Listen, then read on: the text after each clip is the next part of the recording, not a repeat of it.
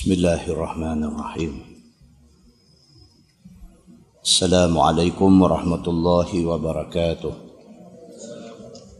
الحمد لله وبه نستعين أشهد أن لا إله إلا الله وحده لا شريك له وأشهد أن محمدا عبده ورسوله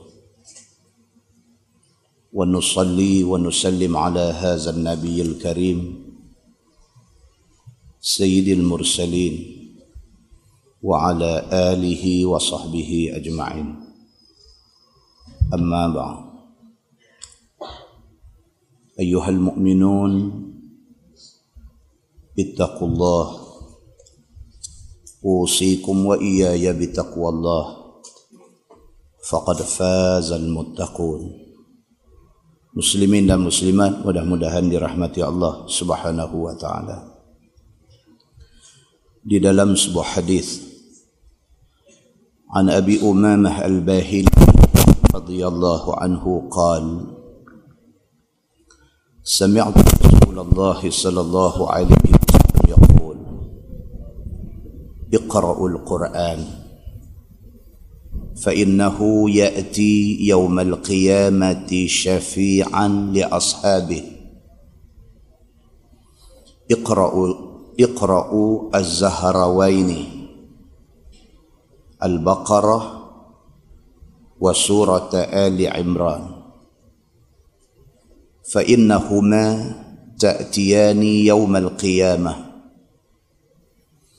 كأنهما غمامتان. أو كأنهما غيايتان. أو كأنهما فرقان من طير. صواف تحاجان عن أصحابهما. اقرأوا سورة البقرة. فإن أخذها wa tarkaha hasrah wa la tastati'uha batalah atau kama qal hadis sahih riwayat Imam Muslim daripada Abi Umamah Al-Bahili radhiyallahu anhu kata dia sami'tu Rasulullah sallallahu alaihi wasallam yaqul Kata dia, aku dengar Nabi sallallahu alaihi wasallam bersabda. Sabda Nabi, iqra'ul Quran. Nabi kata, bacalah Quran. Tuan, Nabi sallallahu alaihi wasallam dia cukup ambil berat tentang hal baca Quran. Maka dalam hadis ni Nabi sallallahu alaihi wasallam kata iqra'ul Quran. Hendaklah hampa semua banyak baca Quran. Fa innahu ya'ti yaumal qiyamati syafi'an li ashabih. Nabi kata kerana sesungguhnya siapa yang rajin baca Quran apatah lagi orang yang hafal Quran di hari kiamat esok Quran akan mai kepada orang yang baca dia. Quran akan mai kepada orang yang hafal dia. Dalam keadaan dia menjadi syafi' dia menjadi pemberi syafaat kepada orang-orang itu. Kalau kita boleh kita wajibkan diri kita kita komit setiap hari baca Quran. Dua muka dua muka setengah. Lepas subuh baca Quran. Dua muka setengah kita baca insya-Allah dalam 8 9 bulan sekali khatam. Siapa yang boleh buat benda ni? Nabi kata fa innahu ya'ti yaumal qiyamati syafi'an li ashabihi di hari kiamat esok Quran mai dan dia menjadi pemberi syafaat. Pemberi syafaat maksudnya bagi pertolongan. Waktu kita susah waktu tu dia tolong kita. Iqra'ul iqra'u az-zahrawaini. Nabi kata kalau boleh banyakkan membaca dua surah yang disebut oleh Nabi dengan nama Az-Zahrawaini.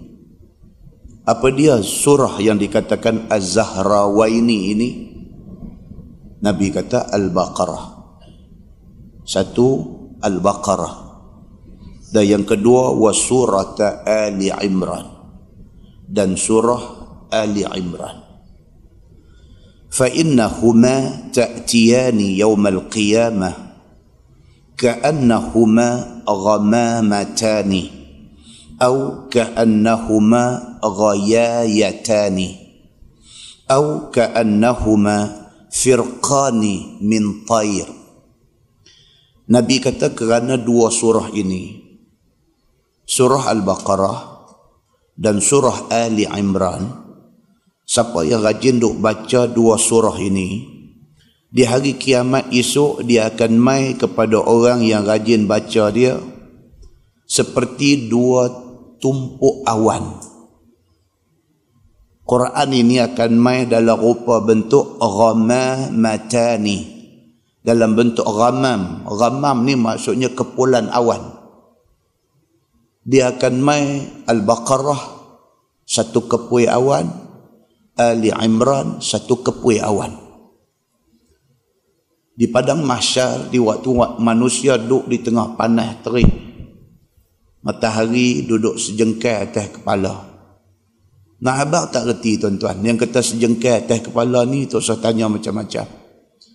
Begitu Nabi abang, begitu kita beriman. Sudah. Yang pentingnya padang mahsyar ini tempat panas. Dalam keadaan panas itu siapa yang membaca Al-Baqarah. Siapa yang membaca surah Ali Imran. Dua surah ni akan mai dalam bentuk ghamam. Dalam bentuk kepulan awan dia mai dan dia meneduhi orang yang membaca dia au ka'annahuma ghayayatani nabi kata ataupun dia mai dalam bentuk naungan dua naungan dua teduhan satu naungan al-baqarah satu naungan ali imran. Dia mai dia menaungi kita. Dia meneduhkan kita daripada panah mahsyar itu. Au ka'annahuma firqani min tayr. Nabi kata ataupun dia mai dalam bentuk burung dua kawan. Burung kalau dia mai sekelompok dia panggil sekawan burung dia mai dalam bentuk dua kelompok burung dua kawan burung. Yang burung ini menaungi orang yang membaca Al-Baqarah dan membaca Ali Imran masa dia atas dunia. Dia mai dia memayungi kita di mahsyar yang panas itu. Nabi kata iqra'u surat Al-Baqarah. Nabi kata hendaklah hampa banyak baca surah Al-Baqarah fa inna akhdaha barakah Nabi kata maka sesungguhnya siapa yang rajin baca Al-Baqarah itu barakah bagi dia. Sebab tuan-tuan, kita dalam budaya kita orang Melayu, bila kita masuk rumah baru, kita baca Yasin. Tapi sebenarnya hak bagusnya baca Al-Baqarah. Pasal apa? Ini satu. Sebab Al-Baqarah itu Nabi kata, fa inna akhzaha barakah. Barang siapa yang mengambilnya, maksudnya yang membacanya, dia mendapat barakah. Kalau di rumah itu dibacakan surah Al-Baqarah, di rumah itu ada barakah. Wattarkaha hasrah. Nabi kata siapa yang meninggalkan daripada baca Al-Baqarah, dia menyesal di hari akhirat esok. Nabi kata siapa yang di atas dunia tidak pernah membaca Al-Baqarah. Dalam rumah dia tidak pernah membaca Al-Baqarah. Barang siapa yang macam ni di hari akhirat esok hasrah. Dia jadi manusia menyesal. Pasal apa? Pasal Al-Baqarah ini satu dia menjadi peneduh kita di mahsyar. Lagi satu, dia memberi barakah kepada kita masa di atas dunia. Bahkan kata Nabi sallallahu alaihi wasallam, "Wala tastati'u hal batalah." Dan tidak mampu al-batalah ni maksudnya tukang sihir. Tidak mampu tukang sihir untuk nak menyihir orang yang membaca Al-Baqarah itu. Hadis itu hadis sahih riwayat Imam Muslim. Tuan, ini hadis sahih. Jadi tuan-tuan, walaupun kita dah duduk rumah 10 tahun dah. Walaupun kita dah duduk rumah tu dah 15 20 tahun dah, masih tidak terlambat. Baca Al-Baqarah di dalam dia. Rumah yang dibacakan Al-Baqarah di dalam dia, Nabi sallallahu alaihi wasallam kata rumah itu ada barakah rumah yang dibacakan Al-Baqarah di dalam dia, penghuni rumah itu tidak menyesal di hari akhirat esok. Dan lebih penting daripada itu ialah orang yang mengamalkan Al-Baqarah di dalam hidup dia, Nabi sallallahu alaihi wasallam kata tidak akan dapat dikalahkan dia oleh tukang-tukang sihir. Maknanya dia selamat daripada kena black magic muslimin dan muslimat yang dirahmati Allah sekalian. Nabi sallallahu alaihi wasallam pernah kena yang kata sihir black magic ini Nabi pernah kena. Di dalam sebuah hadis sahih riwayat Imam Muslim riwayat daripada Aisyah radhiyallahu anha. Kata dia sahara Rasulullah sallallahu alaihi wasallam Yahudi min Yahudi Bani Zuraik. Aisyah kata Nabi sallallahu alaihi wasallam pernah kena sihir dengan satu Yahudi daripada Bani Zuraik. Dia sihir Nabi. Tuan-tuan kita baca hadis di Masjid Jitra bulan lepas cerita Nabi pernah dijamu dengan kambing panggang yang dilumuk dengan samum. Samum makna dia racun. Yahudi dua kali mereka buat ke Nabi. Dua kali. Satu, sekumpulan Yahudi. Lumuk satu kambing panggang dengan racun, pergi bagi ke Nabi. Nabi tak makan lagi. Baru main letak aja Nabi tahu dah. Jibril sudah bagi tahu Nabi, kata kambing itu ada samum. Ada racun. Nabi tanya Yahudi. Nabi tanya mereka, Hampa letak racun ke di kambing ini?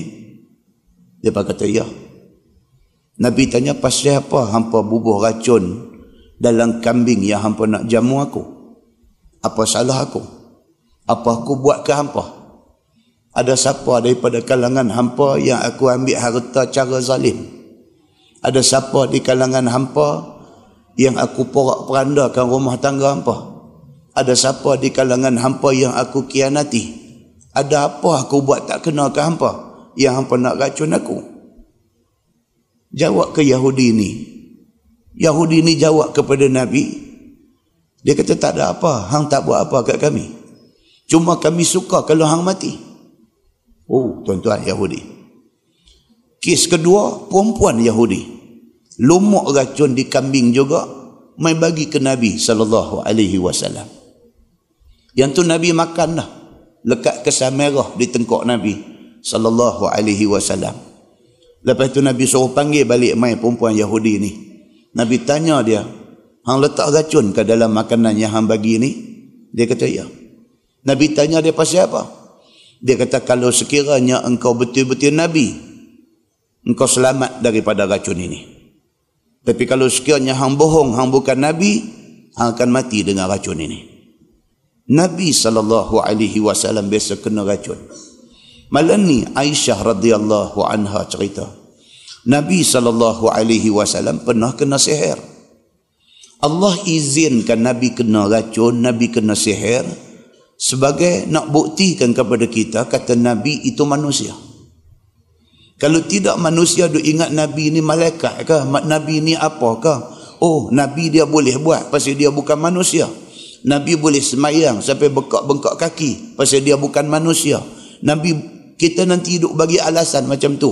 Maka Allah buat main Nabi daripada kalangan manusia. Dan Allah membuktikan Nabi itu manusia. Nabi makan, Nabi minum, bahkan Nabi pernah kena racun, bahkan Nabi pernah kena sihir. Aisyah radhiyallahu anha kata, sahara Rasul, sahara Rasulullah sallallahu alaihi wasallam Yahudiyun min Yahudi Bani Zuraiq. Nabi sallallahu alaihi wasallam pernah kena sihir dengan Yahudi Bani Zuraiq. Yuqalu lahu Labid bin Al-A'sam. Nama ya Yahudi itu ialah Labid. Labid bin Al-A'sam. Kata Aisyah, kana Rasul sallallahu alaihi wasallam yukhayyilu ilaih. Aisyah kata Nabi bila kena seher dengan Yahudi ini dengan Labid ini Nabi sampai jadi yukhayyil. Kita duk kata khayal, khayal itu bahasa Arab. Yukhayyil maksudnya Nabi jadi macam khayal. Kerana seher yang kena ke Nabi itu Nabi jadi macam macam khayal. Maksudnya apa? Annahu yaf'alu syai' wa ma yaf'alu. Sampai Nabi ni kadang-kadang dia rasa macam dia buat satu benda padahal dia tak buat lagi ha, itu kesan sihir Nabi buat satu benda tapi kesan sihir itu Nabi jadi macam berasa macam tak buat lagi. fikiran jadi kacau hatta idza kana zata yawm aw zata laylah da'a Rasulullah sallallahu alaihi wasallam summa da'a summa da'a. Aisyah kata sehingga kan Nabi sallallahu alaihi wasallam tak tahan dengan sihir yang kena ni Nabi berdoa kepada Allah summa da'a summa da'a. Minta doa pada Allah minta doa pada Allah minta doa pada Allah minta disembuhkan daripada sihir yang kena ke dia Nabi pun doa. Kalau kena apa-apa benda minta doa kepada Allah. Minta Allah bagi sehat. Nabi minta doa. Summa da'a summa da'a. Minta minta kepada Allah. Ya Allah baikkanlah aku daripada benda yang menimpa aku ni. Summa qala nabi sallallahu alaihi wasallam ya Aisyah asy'arti anna Allah aftani fima istaftaituhu fi. Satu hari nabi kata dekat Aisyah nabi kata Aisyah ingat tak? Allah Subhanahu wa taala ada hantar mai ja'ani rajulani. Hantar mai kepada aku dua laki-laki. Faqa'ada ahaduhuma 'inda ra'si wal akhar 'inda rijlai. Nabi kata hantar mai dua laki-laki satu duduk tepi kepala aku satu duduk tepi kaki aku. Nabi kata dekat Aisyah Aisyah ingat ada Hari tu ni ada mai dua orang laki-laki, satu mai duduk tepi kepala aku, satu mai duduk tepi kaki aku. Aku tahu ini dua dihantar oleh Allah Subhanahu wa taala. Kemudian berkata hak duduk di tepi kepala aku kepada laki-laki yang duduk di tepi kaki aku. Ma waja'ur rajul. Ni mai dua laki-laki hak tak kenal. Tiba-tiba mai rumah Nabi, satu duduk tepi kepala, satu duduk tepi kaki. Lepas tu duduk sembang dua ni. Nabi dalam keadaan khayal, tak khayal. Dalam keadaan berasa terumbang rambing. Nabi dengar perbualan dua ni. Hak laki-laki duduk tepi kepala, tanya kawan hak duduk tepi kaki. Dia kata, ma waja'ur rajul. Dia kata, dia ni ni, laki-laki ni sakit apa? Qal matbu' jawab hak duk di kaki tu dia ni sudah kena buatan orang. Benda ni berlaku kepada Nabi sallallahu alaihi wasallam. Qala man tabbah tanya hak laki-laki di kepala ni siapa yang buat dia? Labid bin Al-A'sam. Hak seorang lagi kata yang buat dia ni nama dia Labid bin Al-A'sam. Tanya lagi hak laki-laki seorang ni fi ayyi syai? Dia buat guna apa? Tuan-tuan ini asas kepada sihir. Ada dalam hadis. Sihir ni satu benda yang merupakan cabang ilmu yang diizinkan Allah bagi ada dalam masyarakat dan dipelajari dan digunakan oleh orang yang tak beriman kepada Allah. Berlaku kepada Nabi sallallahu alaihi wasallam. Nak jadi tak jadi atas izin Allah. Satu orang boleh belajar sihir. Satu orang boleh terai guna ilmu sihir dia belajar buat kepada siapa-siapa. Nak jadi tak jadi atas izin Allah. Kepada Nabi sallallahu alaihi wasallam Allah izin bagi jadi. Pasal apa? Pasal nak jadi contoh ke kita umat di kemudian hari. Bercakap dua laki-laki ni dan dua laki-laki ni adalah malaikat yang dihantar Allah Subhanahu wa taala. Dia tanya kepada seorang lagi fi ayyi syai'in. Ni sihir yang dibuat kepada Muhammad ni guna apa? Kata dia, fi mushtin atau musyatah dia kata guna sikat sikat sihir yang dibuat kepada Nabi sallallahu alaihi wasallam ini guna sikat wa jufin tal'ah zakarin. Dan dan juga guna pelepah kurma kering ini barang-barang yang digunakan dalam sihir. Sampai hari ini tuan-tuan. Kalau orang tak beriman, dia pergi jumpa kaki buat santau. Ramuan santau benda macam ni. Ya. Dia guna miang buluh. Dia guna rambut yang dikisang alui. Dia guna sedak lampu Kalimantan. Dia guna benda-benda yang macam ni dijadikan ramuan dicampur dengan jampi serapah memuja iblis dan syaitan. Kalau Allah izin jadi. Kalau Allah tidak izin tidak jadi. Nabi SAW sudah kena. Labid bin Al-A'sam, satu Yahudi Madinah yang buat ke Nabi ni, dia guna sikat dan juga pelepah kurma kering. Digunakan untuk nak mensihirkan Nabi sallallahu alaihi wasallam. Malaikat yang seorang ni tanya kepada hak seorang lagi, fa aina huwa dia kata di, di mana dia letakkan barang itu? Oh sampai hari ni tuan-tuan. Orang buat sihir dalam masyarakat kita hari ni dia guna besi bat siam. Dia pi guna macam-macam benda. Dia pi korek dia pi tanam bawah tangga.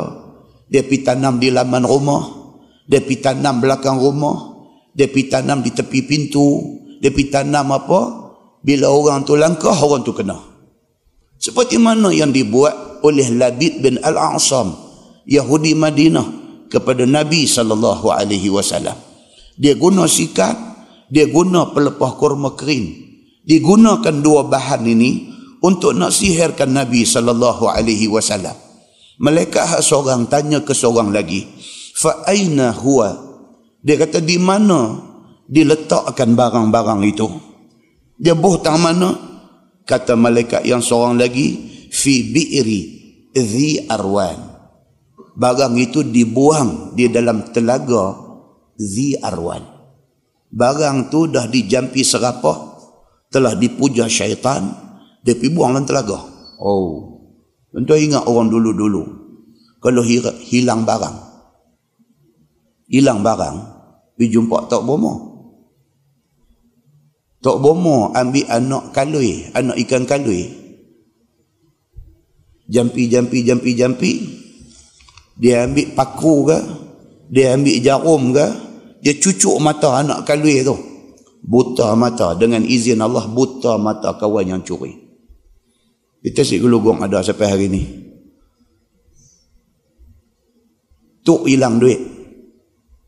Tuk hilang duit panggil cucu-cucu semua tanya siapa ambil duit tu semua kata tak Tok percaya cucu tak ambil. Tok ingat orang luar main ambil. Tok pergi jumpa. Ni pengamal seher ini. Ikan kalui ambil. Dia tanya dulu. Dia kata fikir habis dah ni saya nak buat ni. Tok ni radang ni pasal rantai labuh hilang. Duit ringgit ni susah nak hilang. Buah kata. Cucuk, cucuk, cucuk, cucuk, kelupong, kelupong, kelupong. Sakit mata, buta sampai ke seumur hidup. Mata tu celik elok, sakit, lepas tu tak nampak dan sampailah hari ini tak nampak. Muslimin dan muslimat yang dirahmati Allah sekalian. Ilmu itu wujud. Pasal apa? Pasal hadis Nabi sallallahu alaihi wasallam menceritakan tentang kewujudan ilmu itu. Nabi sallallahu alaihi wasallam sendiri kena. Dan yang buat Nabi ini satu Yahudi Madinah nama dia Labid bin Al-A'sam. Dia guna sikat, dia guna pelepah tamar kering, dia jampi serapah, dia pi buang di dalam telaga, di dalam bi'ru zi arwan, pi buang masuk dalam air. Bila Nabi SAW cerita balik ke Aisyah benda ni, Aisyah pun kata fa'ataha Rasulullah sallallahu alaihi wasallam fi unasin min ashabih. Nabi sallallahu alaihi wasallam dengan bertemankan beberapa orang sahabat dia. Nabi pi ke telaga Zi Arwan ni. Nabi pi. Summa qala Nabi kata, "Ya Aisyah, wallahi laka anna ma'aha nuqa'atul hinna." Nabi kata, wahai Aisyah, apabila aku sampai di telaga yang dimaksudkan itu, yang kata bi'ru, bi'ru itu telaga. Telaga zam-zam, orang panggil bi'ru zam-zam. Telaga zam-zam. Nabi kata, apabila aku sampai di telaga Zi Arwan itu, aku tengok ayat telaga itu, nuqa'atul hinna, merah macam inai. Ayat telaga yang dibuang barang seher kerana nak seher Nabi itu ayam telaga itu sudah bertukar menjadi merah. Walaka anna nakhlaha ru'usus syayatin. Nabi kata dan aku dapat melihat pokok kurma yang ada dekat telaga itu. Seperti mana kepala syaitan. Nabi kata keadaan tu dicerita oleh Nabi sallallahu alaihi wasallam kepada Aisyah. Qalat kata Aisyah faqultu ya Rasulullah afala ahraqtah bila Nabi pi dan Nabi jumpa dah benda ni, Nabi bawa balik mai, Nabi cerita dekat Aisyah. Aisyah kata kepada Nabi sallallahu alaihi wasallam, "Afala ahraqta ya Rasulullah? Kenapa tidak dibakar sahaja barang itu?" Sikat yang digunakan dan pelepah tamar yang digunakan untuk jampi Nabi, untuk seher Nabi itu, Aisyah kata awak tak bakar saja benda tu. Dalam huraian hadis dia cerita, maksudnya apa dia? Dari segi ilmu seher, kalau dibakar, benda tu balik kepada orang yang buat. Kenapa tidak dibakar sahaja benda tu? Qala Nabi sallallahu alaihi wasallam, la. Nabi kata jangan. Nabi kata, amma ana faqad afanillah. Nabi kata bukankah aku dah disehatkan oleh Allah Subhanahu wa taala? Tu dia yang kata Nabi. Eh dia kata bukankah Allah dah bagi aku sehat balik dah? Buat apa yang nak balas dendam ke orang? Bukankah Allah Subhanahu wa taala sudah balikkan kesihatan kepada aku? Buat apa kita nak bagi orang pula sakit kita dah tahu sakit macam mana. Buat apa kita nak buat orang sakit? Begitu. Wa tu an uthira 'ala nasi syarran. Nabi kata aku tak suka membalas jahat dengan kejahatan kepada manusia. Nabi kata aku tahu dia buat kat aku. Allah hantar malaikat mai habaq dekat aku. Aku tahu kata Labid bin Al-A'sam buat. Aku tahu dia kianati aku. Aku tahu dia menzalimi aku. Tapi aku tak suka kejahatan dibalas dengan kejahatan. Fa'amartu biha fadufinat. Maka Nabi perintahkan supaya barang-barang sihir itu ditanam sahaja. Hadis itu hadis sahih riwayat Imam Muslim. Muslimin dan muslimat yang dirahmati Allah sekalian. Apapun mukadimah hadis yang kita baca mula tadi, kita dah tahu bahawa membaca surah Al-Baqarah boleh menyebabkan kita selamat daripada sihir maka amalkan apa yang disuruh oleh Nabi sallallahu alaihi wasallam itu. Mudah-mudahan mukadimah itu memberi manfaat kepada kita insya-Allah. Kita menggunakan tafsir Nurul Ihsan jilid 2.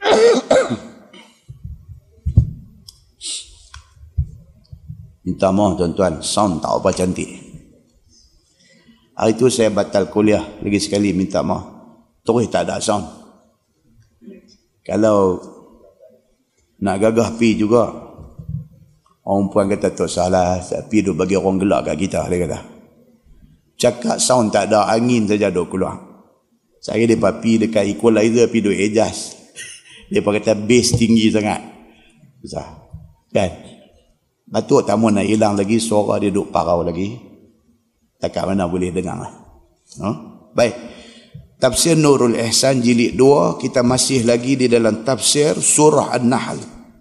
Surah An-Nahl muka surat 300. Muka surat 300. Kita sampai di ayat yang di tengah tu, muka surat 300, ayat yang di pertengahan muka surat. ayat tu ayat 17 surah an-nahl. A'udzu billahi minasyaitonir rajim afaman yakhluq kaman la yakhluq. Maka adakah yang boleh mencipta? Iaitu Allah Subhanahu wa taala itu sama macam depa yang tidak boleh mencipta sesuatu. Seperti makhluk. Istimewa pula asnam yakni berhala yang disembah oleh kafir musyrikin beserta dengan Allah Subhanahu wa taala. Tuhan tanya. Tuhan kata patutkah kita samakan Allah dengan tokong? Ha, itu ayat tu mudah fahamnya lagu tu. Tuhan kata patutkah kita letak Allah sama dengan berhala? Isu kalimah Allah ni macam ni lah. Wajarkah kita orang Islam merelakan kalimah Allah diletak setaraf dengan Tuhan orang lain. Itu lebih kurang begitu. Kalau nak dikiaskan begitu. Itu sebab yang berbahagia. Al-Fadil, Tuan Guru, Dr. Harun Din, dia petahan.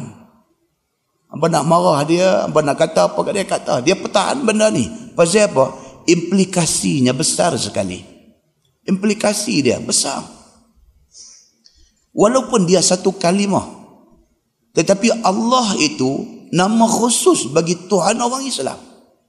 Sejak Adam alaihi salam sampai hari ini, nama Tuhan orang Islam satu aja, Allah. Agama lain tidak pernah guna Allah sebagai nama Tuhan mereka di dalam kitab yang mereka duduk sanjung hari ini. Tahu hari ini minta nak guna. Ayat yang kita baca pada malam ini Allah Subhanahu wa taala kata afaman yakhluq kaman la yakhluq? Tuhan kata adakah hampa nak jadikan aku Allah Subhanahu wa taala sama dengan benda yang tak boleh cipta apa-apa? Berhala tokong batu kayu plastik kaca diamond dan sebagainya dibuat berhala dia tu pun dibuat oleh orang apa benda yang dia boleh buat dia tu pun dibuat oleh orang. Allah kata, wajarkah aku hampa nak pi letak sama dengan benda ini? Itu ayat 17 surah An-Nahl. Firman Allah, afala tazakkarun? Maka tiadakah kamu terima pengajaran? Maka kamu beriman dengan melihat ini sekalian kejadian Allah Subhanahu wa taala, Tuhan yang Maha Esa. Allah kata dah hampa tengok dah semua benda aku buat. Hampa tak boleh ke ambil pengajaran daripada benda-benda ni. Firman Allah wa in ta'uddu ni'matallahi la tuhsuha. Ini ayat popular.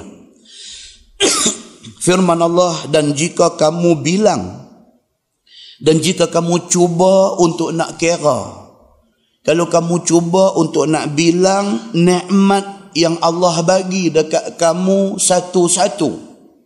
Nescaya tiada kamu habis bilang akan dia.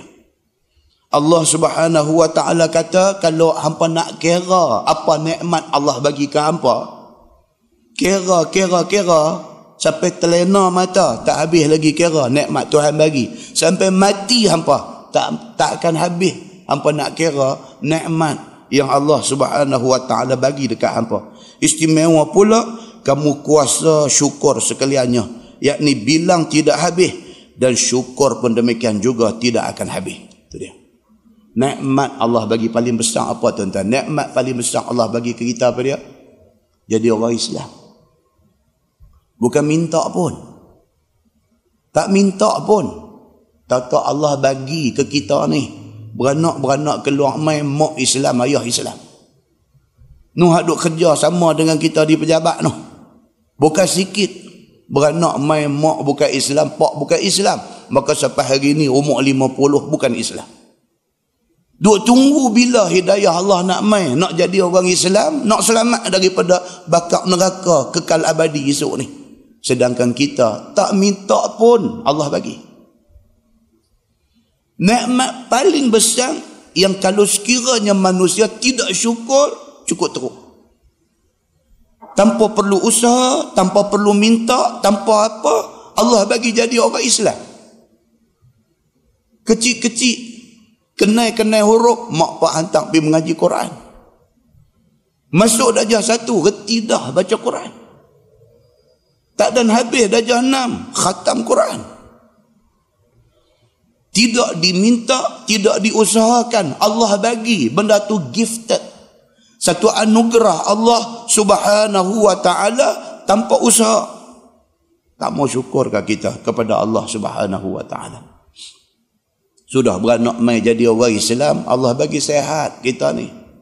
Duk bawa kereta lintas simpang kelin jumpa satu orang yang tak sehat akal, tak waras. Lambat jumpa signboard dia tulis nama dia. Lagi dia tulis dengan kapung, lagi dia tulis dengan apa ada pula kawan kerja tolong pi padam. Allahu akbar. Tuhan bagi ke dia. Kita Tuhan bagi sehat. Boleh duk gelak ke dia? Allah bagi kita sehat. Allah bagi akal sehat, Allah bagi tubuh badan sehat, beranak mai sempurna anggota. Biji mata terletak dua biji, hidung rupa parah, segak tangan kaki boleh berdiri gagah.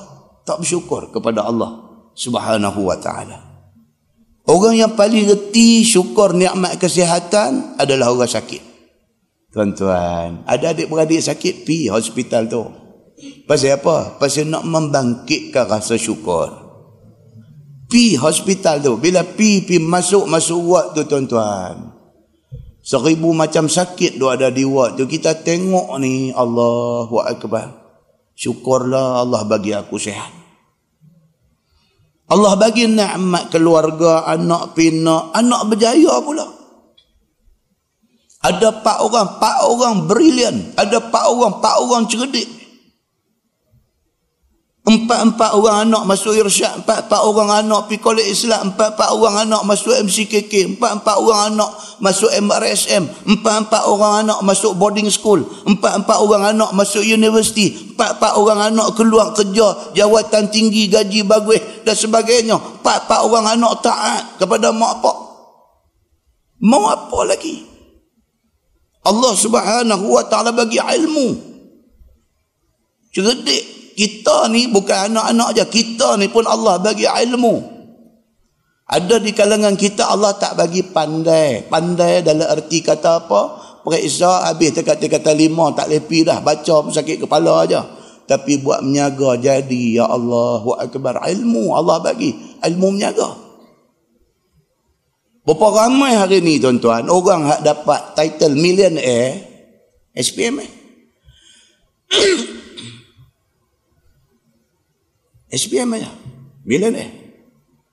Dia tak pandai dari segi pelajaran akademik. Tapi dia berilmu dari segi menyaga, cari makan dan pandai buat duit. Ilmu Allah bagi ke dia. Allah bagi harta, Allah bagi duit ringgit. Dengan duit ringgit Allah bagi kita boleh hantar anak pergi mengaji. Nak bagi anak jadi doktor. Kelulusan yang dia dapat tidak melayakkan dia untuk masuk Fakulti Perubatan Universiti Melaya, Fakulti Perubatan Universiti Kebangsaan Malaysia. Tak layak. Kita ada duit, hantar dia pergi India, buat medik, balik jadi doktor juga. Anak orang lain nak kena dapat fourth flat, nak minta nak masuk medik belum tentu dapat. Anak kita baru dapat 3.2 aja, tapi kita ada duit. Allah bagi rezeki dekat kita. Duit tu kita spend hampir ayah mau ang jadi doktor.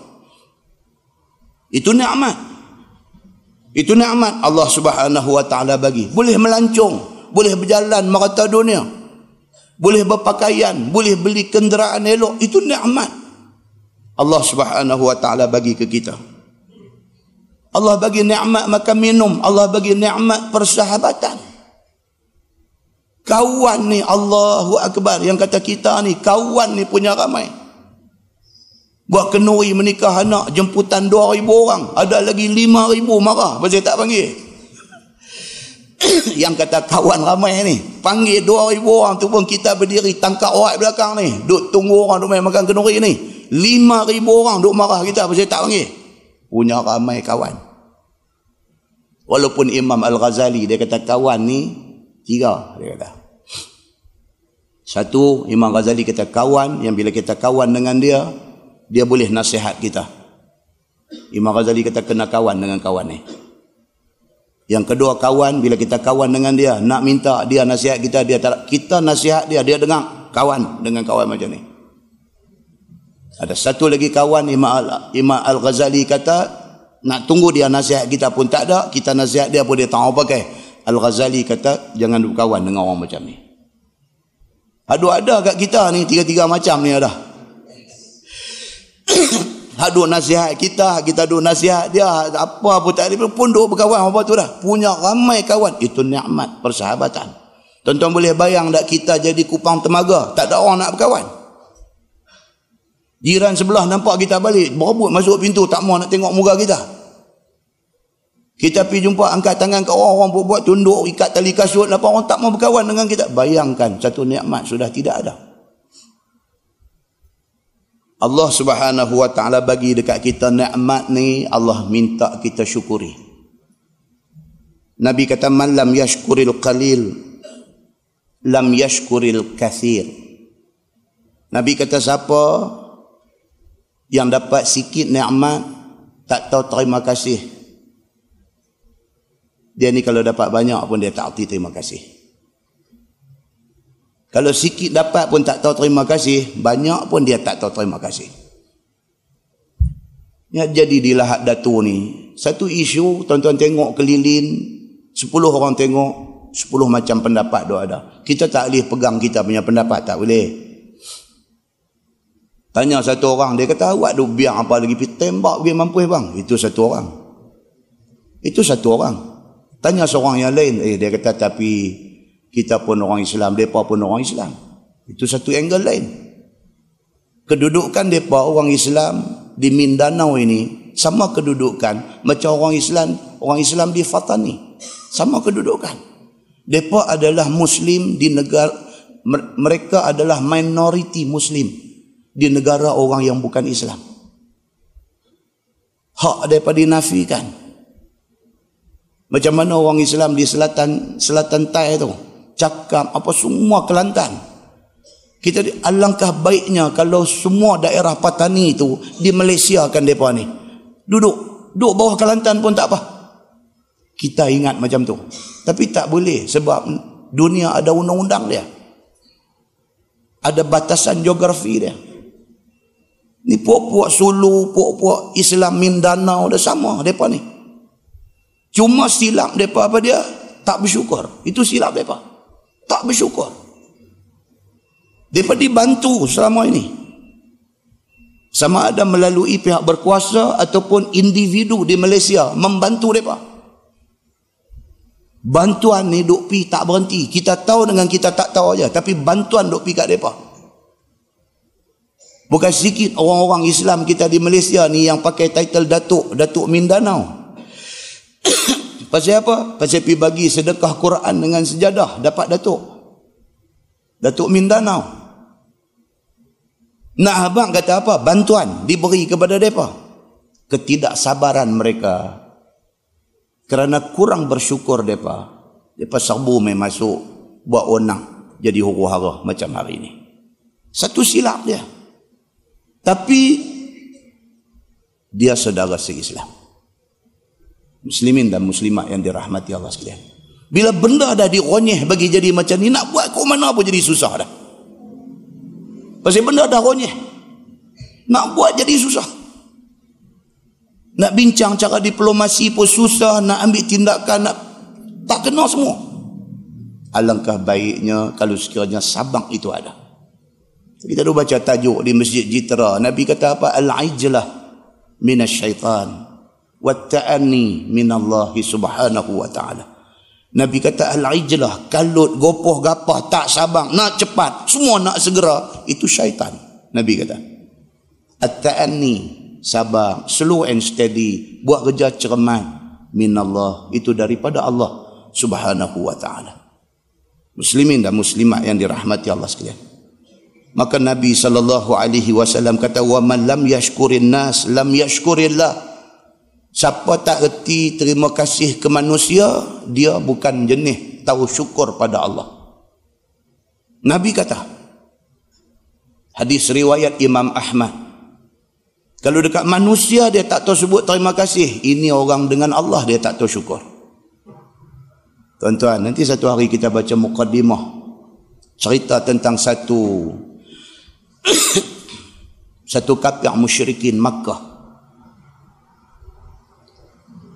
Nama dia Mut'im.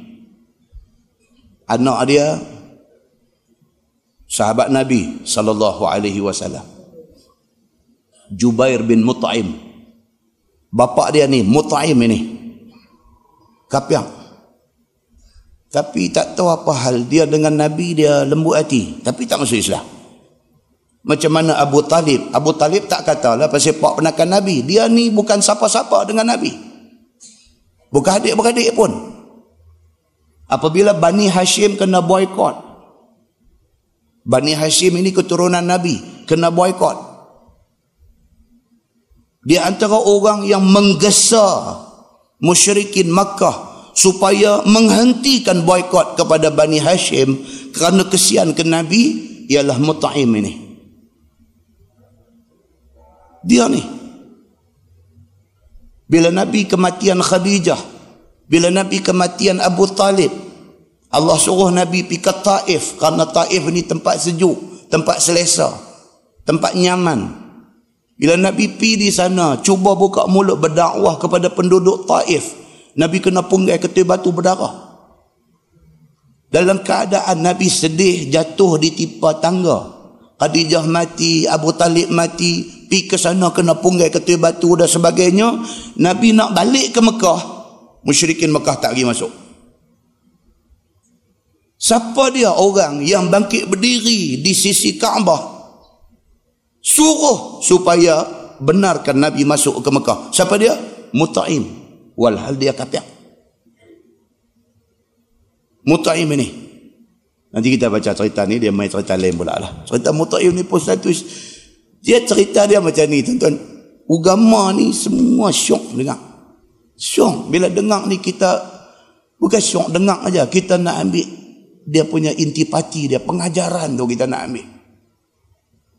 Sehingga kan Nabi wasallam Mut'im ni dah mati dah satu hari Nabi teringat dia Nabi sebut nama dia Bila tu yang Nabi sebut nama dia tu nanti kita cerita lain lah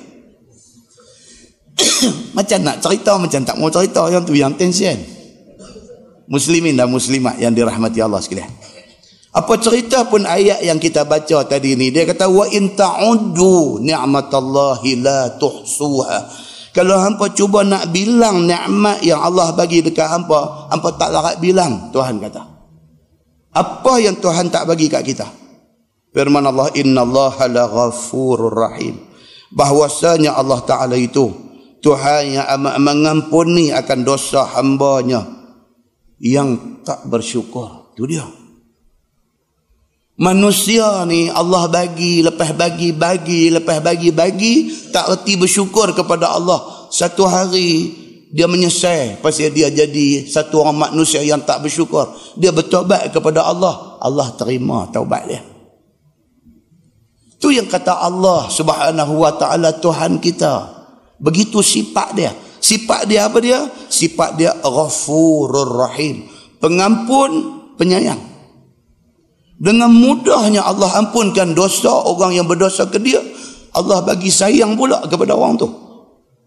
Walaupun orang tu tidak bersyukur kepada Allah Subhanahu wa taala. Bahwasanya Allah taala itu Tuhan yang amat mengampuni akan dosa hamba-Nya yang tak bersyukur anytime kalau kita baca dalam hadis hadis qudsi Allah berfirman dalam satu hadis qudsi Allah kata apa? Dia kata dia turun mai ke langit dunia Allah berseru daripada langit dunia kepada hamba-hamba dia. Mintalah ampun, Allah kata. Kalau hampa minta ampun, aku ampunkan hampa. Allahu Akbar, tuan-tuan. Allah Azza wa Jal. Allah Tuhan Maha Mulia, Maha Hebat. Allah pula mai offer pengampunan dekat kita ni. Kepada siapa ni Allah offer pengampunan ni? Kepada orang yang bangkit sembahyang malam. Pak pagi. Jaga pasal apa? Pasal batuk. Batuk kong kong kong kong pukul pak pagi. Bangkit. Jangan bangkit makan ubat batuk saja. Bangkit ambil ayat semayang. Ambil ayat semayang. Allahu Akbar. Dua rakaat. Minta dekat Tuhan apa dia? Minta ampun dosa. Pasal apa? Pasal hak ni hak penting di hari akhirat esok. Hak ni hak penting. Ampun dosa ni hak penting sekali di hari akhirat esok dosa ni yang nak bawa malapetaka kita di hari akhirat esok muslimin dan muslimat yang dirahmati Allah sekalian lagi Allah subhanahu wa ta'ala itu rahim kepada mereka itu walaupun taksir mereka itu pada amalan mereka itu walaupun hamba ni taksir taksir ni maksud dia apa cuai lalai tujuh dua puluh dah Tujuh dua puluh malam dah. Bini kata abang. Abang semayang asak dah lagi. Tujuh dua puluh dah. Lagi sepuluh minit lebih-lebih sikit nak masuk maghrib. Bini kata abang. Abang semayang asak lagi. Eh. Aku semayang lagi tau. Tu yang kata taksir. Bini kata abang semayang asak dah lagi. Baru. Weh. Weh. Aku semayang lagi tau. Mana nak tahu abang semayang ke tak? Hang nampak aku semayang tak? Tanya bini. Bini kata tak nampak tu yang tanya tu. Oh tak mayang lagi. Berebut masuk pancong pergi langgang pintu bilik ayah. Taksir. Tuhan kata apa? Aku ampun hamba aku yang taksir ini. Cuai. Cuai pun tak apa. Tuhan kata minta ampun. Aku ampun. Ha? Dan Allah ampun mereka yang derhaka. Hak tadi taksir. Dah masa kecederaan lah baru semayang taksir hak derhaka hak minuara hak berzina hak mencuri. Dalam hidup dia satu hari dia bertaubat Allah ampun dia. Muslimin dan muslimat yang dirahmati Allah sekalian. Firman Allah wallahu ya'lamu ma tusirruna wa ma tu'linun. Dan bermula Allah Subhanahu wa taala itu ketahui barang yang kamu sembunyi dan barang yang kamu nyata daripada kufur dan maksiat seperti mana iman dan taat juga.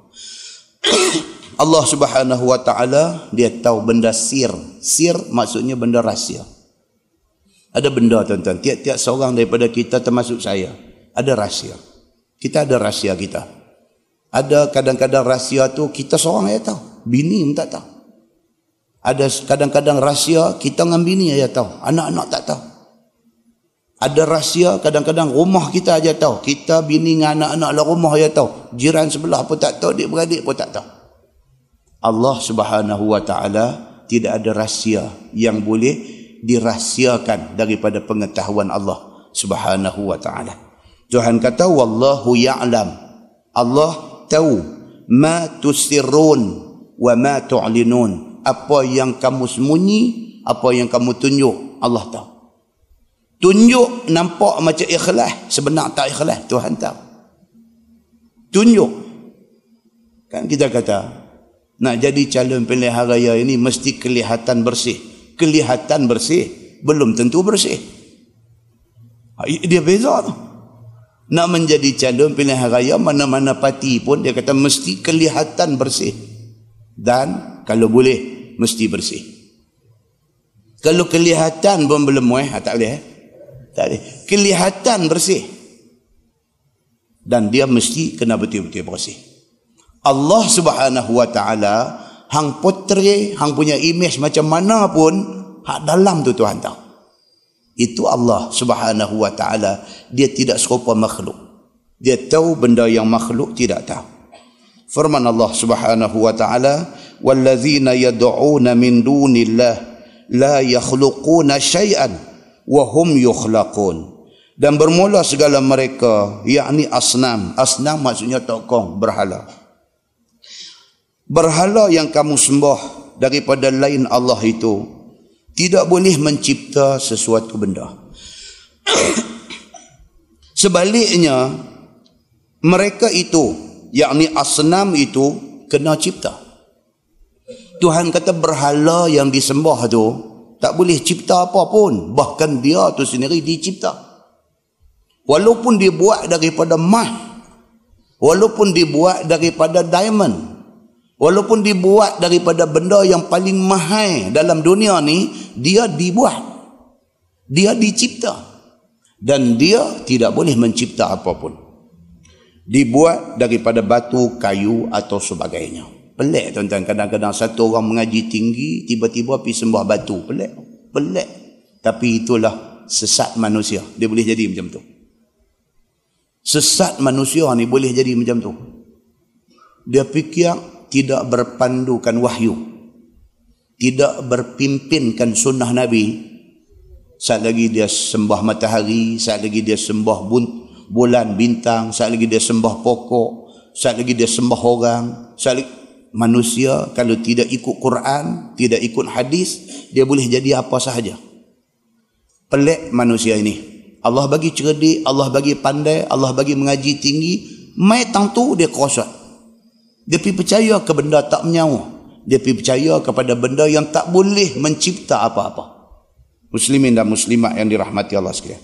Bahkan Tuhan kata amwatun ghairu ahya. Berhala itu mati sekaliannya. Tidak hidup.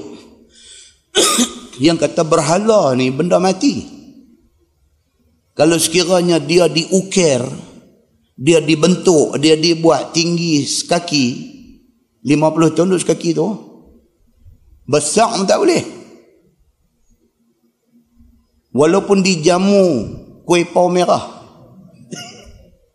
tapi hari ni tak lah dia tak buah dah kuih pau merah dia buah plastiknya pasal dia tahu kau tu tak tahu kan dia baru tahu dulu dia buah betul dia buah betul pikir-pikir dia tadi perkarut juga dia ni bukan makan apa-apa buah plastik ni tak payah dia tukang apa tapi sembah juga. Oh pelik tuan-tuan. Manusia ni cukup pelik. Tak waras benda ni. Tak masuk dalam akal waras. Allah subhanahu wa ta'ala bagi tahu satu-satu ni tentang berhala ini. Berhala ini mati. Tidak hidup. Artinya tidak ada roh. Besar tu je. Kalau buat tangan dulu tu, dulu tu lah. Kau kata pagi esok tengok dia cakap pinggang pun tak. Dulu tu lah. Bukan kata lalat main hingga atas hidung dia. Tebuan hingga atas hidung pun dia duduk tunggu itulah. Kuih lah bagi tebuan tu lah. Tak, duduk tunjuk itu lah. Pasal apa? Pasal dia dibuat begitu. Pun orang sembah dia. Oh tuan-tuan, syukur pada Allah. Allah jadikan kita orang Islam. Syukur pada Allah banyak-banyak. Muslimin dan muslimat yang dirahmati Allah sekalian. Wa ma yash'uruna ayyana yub'atsun bahkan tidak tahu mereka itu yakni asnam berhala itu tak tahu manakala yakni bila waktu dibangkit mereka itu yakni segala makhluk yang mati maka betapa sembah orang kafir akan dia berhala tu pun sendiri tak tahu ni orang hak duk sembah dia ni nak mati bila dah mati esok nak dibangkitkan bila dia pun tak tahu bahkan dia pun tak tahu hak sembah dia ni bangsa apa Dia pun tak tahu hak sembah dia ni ada akal ke tak Dia pun tak tahu. Kalau dia boleh bercakap, dia kata apa rahang tak ada akal yang hendak sembah aku. Tapi tak boleh bercakap. Tapi dia disembah. Dan muslimin dan muslimat yang dirahmati Allah sekalian. Demikianlah sesat manusia. Apabila dia tidak mengambil Quran dan hadis Nabi sebagai pimpinan hidup dia. Kalau kita baca dalam tafsir surah Ibrahim, cerita detail lah. Tafsir surah Ibrahim kan Nabi Ibrahim ditakdirkan bapa dia. Dalam setengah kitab tafsir kata bapa dia nama Azar kan? Bapa dia orang kanan Namrud. Orang kanan Namrud tukang buat berhala Namrud. Kerana tangan Tuhan bagi dekat bapa dia ni dekat Azar ni tangan dia ni pandai. Dia pandai. Dia bila dia ukir bila dia buat satu-satu benda tu hasilnya elok. Maka Namrud ambil dia jadi orang kuat istana Namrud. Nabi Ibrahim alaihi salam membesar di dalam rumah bapa dia yang duk buat benda ni. Oleh kerana dia bakal Nabi istimewa Nabi Ibrahim istimewa tuan-tuan. Sampai hari ni kan kita dah baca dah mukadimah dulu kita tahiyat dalam semayang. Selain daripada selawat Nabi Muhammad kita selawat Nabi Ibrahim alaihi salam. Berapa ramai Nabi itu ada dia dipilih untuk dimasukkan di dalam selawat umat Nabi Muhammad sallallahu alaihi wasallam. Istimewa dia maka sesuai dengan kedudukan istimewa yang Allah nak bagi ke dia ke Nabi Ibrahim ni dia pada awal pada kecil dah dia tahu ni apa dia buat tak betul. Dia dah tahu dah benda ni tak betul. Yang akhirnya sagi dia mai cerita Namrud tu apa jadi kepada Ibrahim ini. Firman Allah Subhanahu wa taala ilahukum ilahum wahid. Bermula Tuhan kamu itulah Tuhan yang wahid Tuhan yang esa tiada bandingan pada zat dan sifat itulah Allah Subhanahu wa taala Allah Subhanahu wa taala ni dia duduk pada kedudukan yang sangat istimewa. Qul huwallahu ahad. Katakanlah wahai Muhammad, huwa dia yakni Allah itu Tuhan yang ahad. Tuhan yang esa. Allahu samad. Dialah satu-satu tempat kita bergantung nak minta apa pun. Kita susah hati pun minta ke dia, kita sakit pun minta ke dia, kita ada hajat pun minta ke dia, kita bersyukur pada dia. Dia Allahus Samad. Lam yalid wa lam yulad. Dia tak beranak dan dia tak pernah diperanakkan oleh sesiapa. Wa lam yakun lahu kufuan ahad. Tak ada satu pun yang kufu. Kan kita bila nak menikah cari pasangan yang kufu. Kufu ni maksudnya apa? sama, sepadan. Tak ada satu pun yang sepadan dengan Allah Subhanahu wa taala. Tak ada siapa yang boleh pi letak setanding dengan Allah Subhanahu wa taala. Ayat ni kata apa? Ilahukum ilahum wahid. Tuhan kamu dialah Tuhan yang esa. Tidak ada bandingan dia dengan siapa pun. Fallazina la yu'minuna bil akhirah qulubuhum munkirah. Maka bermula segala mereka yang tidak beriman dengan akhirat itu. Hati mereka itu engkar akan wahdaniyatullah. Orang yang tak beriman kepada Allah subhanahu wa ta'ala, dia tak boleh terima keesaan Allah. Kalau dia tak boleh terima Allah esa, bermakna dia tak beriman. Okay? Maksudnya apa? Dia tak percaya ke Allah satu aja. Dia ada benda lain. Dia sekutukan dengan Allah. Tapi dalam bahasa hari ini orang kata dia associate dengan Allah. Dia minta kepada Allah supaya dia selamat. Dia minta kepada Allah supaya dia selamat. Tapi dalam masa yang sama, dia pergi ambil satu tangkai jampi ikat di tangan dia. Itu yang dikatakan sekutu. Dia minta kepada Allah. Bukan dia tak minta dekat Allah. Tapi dalam masa yang sama, dia pergi sekutukan Allah. Dia associate Allah dengan satu benda lain dia pergi jampi satu tangkai ikat di tangan dia tengok duk main masjid duk bang sampai nak keluar rengkung apa semua tahu bila nak ambil ayat semayang buang-buang baju Melayu tarik-tarik tangan baju pagoda tu tengok ni duit, duit ikat duit selin seduit ada tahu ni duit ikat benang merah duit selin seduit ada tahu ni kawan sebelah kata Haji Haji panggil Haji apa ni dia tutup balik dia budak ni tak puas hati tapi lepas ambil semayang dia pergi apa semayang sah lerah selesai budak ni duk ikut dia lagi Haji tak yang haji duk pakai ni pakai apa? Yang budak-budak saya ambil tahu. Bukan haji, saya nak tahu lah apa. Bukan saya nak kata haji salah. Kalau apa, yang ni kebaik dah kata.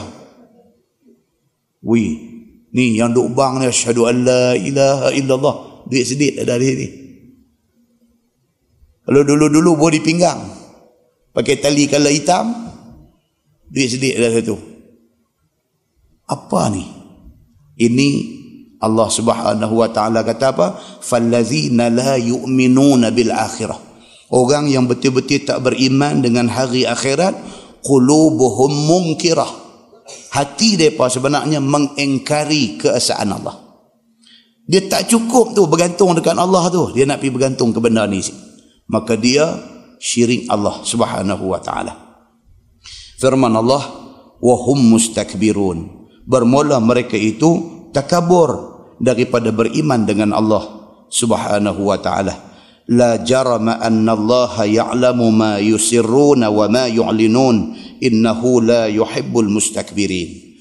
Sebenar yakni tak ragu-ragu lagi bahwasanya Allah taala itu Tuhan yang tahu barang yang mereka sembunyi dan barang yang mereka nyata maka membalih Allah akan mereka itu dengan yang demikian itu. Itu dia.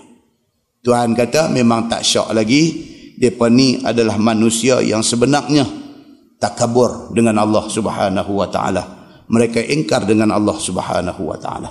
Nah, wallahu alam. Nanti tentu suara taruh esok ada satu kuliah lagi. Esok ada satu kuliah lagi. Takut dia habis tu. esok insya-Allah, eh, esok pula dah. Kuliah yang akan datang insya-Allah. Dia mai cerita turun ayat yang akan datang ni kepada Nadar bin Al-Harith yang Nadar bin Al-Harith ni dia ni apa hal dengan dia? Dia kata apa yang diceritakan dalam Quran itu kalau nak banding dengan cerita hak dia buat cerita hak dia buat lebih baik daripada cerita Quran dia kata. Dia ni penglipu lara. Nadar bin Al-Harith ni penglipu lara kaki cerita. Ada tuan-tuan jenis orang kaki cerita ni. Dia buka cerita daripada dua orang jadi lima orang jadi sepuluh orang jadi dua puluh orang. Duk ada keliling ni pakai duk nganga dengar dia cerita. Dia ni sang apa nak panggil? Sang sang periwayat ke apa nak panggil? Dia, dia pandai cerita. Dia buka cerita ya dua orang lima orang sepuluh orang dua puluh orang pakai duk nganga dengar.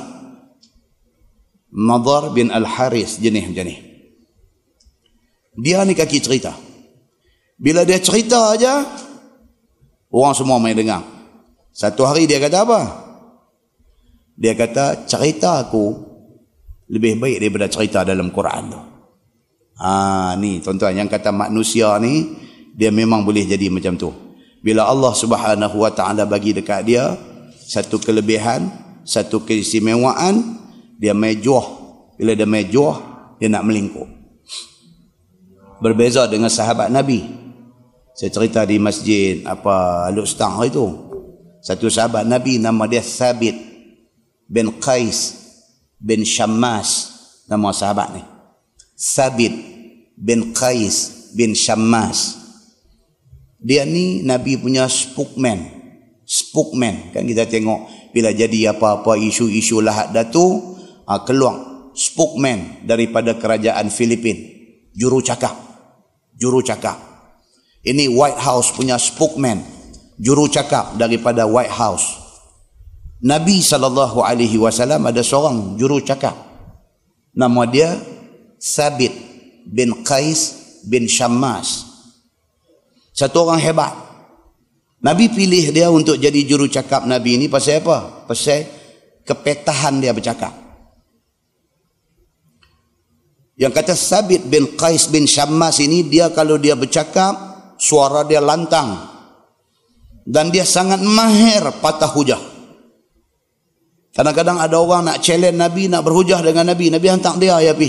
Tak payah Nabi pi pun, hantar dia ya pi. Kepetahan dia berhujah. Fakta yang ada dekat dia, kemahiran dia menyusun kata-kata dan sebagainya, memang orang rebah di kaki dia. Sabit bin Qais bin Syammas. Tapi dia satu orang manusia yang sangat tinggi takwa dia. Walaupun dia satu orang manusia yang mempunyai aura. Bila dia bercakap ni orang berimpun dengar ramai. Orang nak dengar setiap patah perkataan dia. Orang nak ingat setiap patah perkataan yang dia cakap. Tapi dia takwa dia cukup tinggi. Bila turun ayat. bila tuan-tuan pergi Masjid Nabawi. Di makam Nabi itu di atas. Apa? Kawang besi. Kerawang besi yang jadi grill yang jadi apa Masjid Nabawi itu dia buat ayat Quran. Surah al-hujurat. Tulis ya ayyuhallazina amanu la tarfa'u aswatakum fawqa sautin nabi. Tulis tu. Kan di makam nabi dia tulis benda tu. Pi kali ni saja baca baca ya ayyuhallazina amanu la tarfa'u aswatakum fawqa sautin Nabi. Wahai orang yang beriman, jangan kamu angkat suara kamu lebih daripada suara Nabi. Itu adab. Sebab bila kita sampai di sana pun adab tu berkekalan sampai hari ini. Tak boleh kita sampai di depan makam Nabi itu piduk meraung teriak. Tak boleh. Itu mengangkat suara. Itu kurang adab dengan Nabi. Dia adab ziarah ni dia lintah tu. Assalamualaikum ya Rasulullah. Assalamualaikum ya Habib Allah. Assalamualaikum ya Nabi Allah. Macam tu aja dengan suara hati. Lu minta merong tak boleh. Allah Subhanahu wa taala turun ayat ni la tarfa'u aswatakum fawqa sautin nabi. Jangan kamu angkat suara kamu lebih daripada suara nabi. Bila turun ayat ni Sabit bin Qais bin Syammas tak keluar rumah. Duk teriak dalam rumah. Daripada satu orang yang bersuara lantang. Daripada satu orang yang petah berpidato. Daripada satu orang yang hebat dari segi berhujah dan mematahkan hujah. Bila turun mes sepotong ayat aja Allah kata, wahai orang yang beriman. Jangan kamu angkat suara kamu atas daripada suara Nabi. Dia menangis. Dia duduk dalam rumah. Dia tak keluar rumah. Nabi bila Nabi sedang tidak ada dia di dalam majlis Nabi ni. Nabi tanya mana Qais? Mana dia ni? Aku tak nampak dia. Sahabat bagi tahu dekat Nabi, dia kata ya Rasulullah. Sabit sedih pasal Allah sudah turun ayat tegur orang yang suara deras daripada suara Nabi. Dia rasa Allah tegur dia. Dia sedih. Oh, Nabi kata dah ayat tu bukan turun untuk dia. ayat tu tidak diturunkan untuk tegur sabit. Sabit okey. Tapi habang dekat dia, dia kata sabit, Nabi dah bagi tahu. Ayat la tarfa'u aswatakum fawqa sautin Nabi bukan tegur hang suara deras. Dia kata siapa kata? Nabi kata. Nabi kata baru dia mai balik masjid. Takwa dia tinggi. Turun pula ayat dalam surah Luqman. Wala tusa'ir khaddaka linnas wala tamshi fil ardi maraha. Turun ayat ni wala tusa'ir khaddaka linnas. Jangan kamu paling muka kamu daripada manusia. Wala tamshi fil ardi maraha. Jangan kamu berjalan atas muka bumi dalam keadaan kamu sombong, bongkak, takabur. Dia berasa ayat tu kena ke dia juga. Dia rasa dia suara deras ni sombong. Tak main pula. Duk menangis di rumah pula. Bagi tahu ke Nabi. Nabi kata dah ayat ni tak tegur dia. Dia okey. Main pula. Tuan-tuan. Ni yang kata peribadi para sahabat. Ridwanullah alaihim ajma'in. Hebat mereka ni. Mereka tidak takabur kepada Allah subhanahu wa ta'ala. Nah ayat yang akan datang insya Allah. kita tengok apa cerita dengan Nadar bin Al-Haris ini. yang klaim kata cerita dia lebih baik daripada cerita Quran. Lepas tu ayat yang akan datang pula dia akan mai pula cerita tentang Namrud ni. Dua abang dua kali dah tak mai lagi Namrud ni. Namrud ni. Ayat yang akan datang dia akan mai dekat kita cerita yang kata Namrud ni. Apa keistimewaan Namrud? Seorang ahli dalam bidang matematik. Namrud ni. Dia ahli dalam bidang matematik. Masa tu dia panggil ilmu hisab. Ilmu mengira ni dia pandai dan yang kata Namrud ini dia ahli dalam bidang arkitektur sehingga Quran mai cerita tentang kehebatan dia ni dia buat apa? Dia buat satu sorh dia panggil sad ra ha. Sarhun sarh maksudnya tower menara. Orang yang mola sekali. Membina tower menara tinggi ni ialah Namrud. Yang menjadi musuh kepada Nabi Ibrahim alaihissalam. Dia buat tower tinggi ni tujuan Namrud ni apa dia? Tujuan dia dia nak naik di puncak menara ni dia nak bunuh semua penduduk langit. Orang pandai sangat ni pun kadang-kadang gila tu ada. Kadang-kadang lah bukan semua. Kadang-kadang dia pandai sangat dia, dia main gila. Pasal apa dia macam kita mentol kan dia ada lampu, dia ada filament. Kan? Kalau dia boleh alir lettering takat 5 watt, kita alirkan 40 watt, apa jadi filament tu? Itu ya. Manusia pun lebih kurang macam tu lah. Kalau dia, dia jadi pandai terlebih ni, saya shot habis. tak menyala terus. Tak menyala tu yang duduk tulis mata tu. Shot lah. Namrud sudah jadi macam tu. Kan? Kita akan tengok apa hal Namrud ni, detail dia macam mana. Dan dia untuk pengetahuan tuan-tuan, dia adalah orang yang mencipta ilmu horoskop. Horoskop apa? Dia asalnya dia alim di dalam ilmu falak. Ni yang kata Namrud ni orang cerdik. Dia alim di dalam ilmu falak. Bermula dengan asas ilmu falak ni kaji bintang ni dia pergi rawit pergi dekat horoskop. Lepas tu sekali dengan tilik nasib orang. Di antara sebab Namrud tak percaya Tuhan, bahkan mendakwa dia Tuhan kerana alim dia di dalam horoskop ni. Dia tengok orang, dia baca. Ang punya nasib dalam setahun, dalam dua tahun, dalam lima tahun, nanti main macam ni, macam ni. Orang yang boleh teka masa depan orang. Apa dia ni? Tuhan. Dia tahu what is going to happen in the future hang lagi lima tahun nak jadi apa hang jadi dia dia Tuhan lah. Dia tahu hampa duk percaya apa? Hampa percaya Tuhan Ibrahim. Tuhan yang Ibrahim doa abang ni Allah. Hampa pernah tengok Allah? Dia kata. Dia duk tanya hampa pernah tengok tak? Puak ni nak jawab apa? Duk uak uak uak ni lah dia kata hampa duk cari. Yang hampa duk cari Tuhan duk panggil ya Allah ya Tuhan. Ni dia kata ni duk berdiri depan hampa ni. Wak ni pun dengar-dengar. Hmm, okey ya, boleh ya? Boleh pakai. Namrud. Berakhir kepandaian dia ni dengan apa?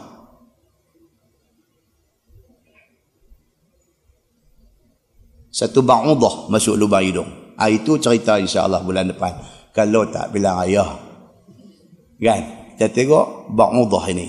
Tiga benda, tiga menatang halus yang Tuhan sebut dalam Quran tuan-tuan kita nanti baca ayat tentang tiga menatang halus ni satu apa dia ba'udah ni nyamuk ada satu ayat cerita pasal pasal nyamuk ni boleh menyebab manusia jadi kapiak Tuhan kata kerana nyamuk ni. Yang kedua zubab. Zubab apa dia? Lalat. Menatang halus. Ada cerita dalam Quran. Zubab. Dan yang ketiga apa dia? Laba-laba. Al-ankabut. Datang halus juga sampai jadi satu surah. Nama surah al-ankabut. Benda kecil ya tapi ada cerita dalam Quran Allah subhanahu wa ta'ala tidak sia-sia tidak saja-saja ambil binatang ini untuk dicontohkan di dalam Quran itu yang akan datang dia akan main cerita tentang benda-benda ni semua. Nah, wallahu alam. Kita tangguh dengan tasbih kafarah dan suratul as. Subhanallah. Asyhadu an la ilaha Bismillahirrahmanirrahim. Khusr. Illa allazina amanu wa 'amilus salihati wa tawassaw bil haqq. اللهم صل على محمد في الأولين والآخرين وسلم رضي الله تبارك وتعالى عن سادتنا أصحاب سيدنا رسول الله أجمعين بسم الله الرحمن الرحيم الحمد لله رب العالمين حمدا يوافي نعمه ويكافئ مزيده يا ربنا لك الحمد كما ينبغي لجلال وجهك الكريم وعظيم سلطانك. رضينا بالله ربا وبالإسلام دينا وبمحمد نبيا ورسولا. اللهم افتح علينا فتوح العارفين وارزقنا فهم النبيين بجاه خاتم المرسلين. ربنا آتنا في الدنيا حسنة وفي الآخرة حسنة وقنا عذاب النار. والحمد لله رب العالمين. السلام عليكم.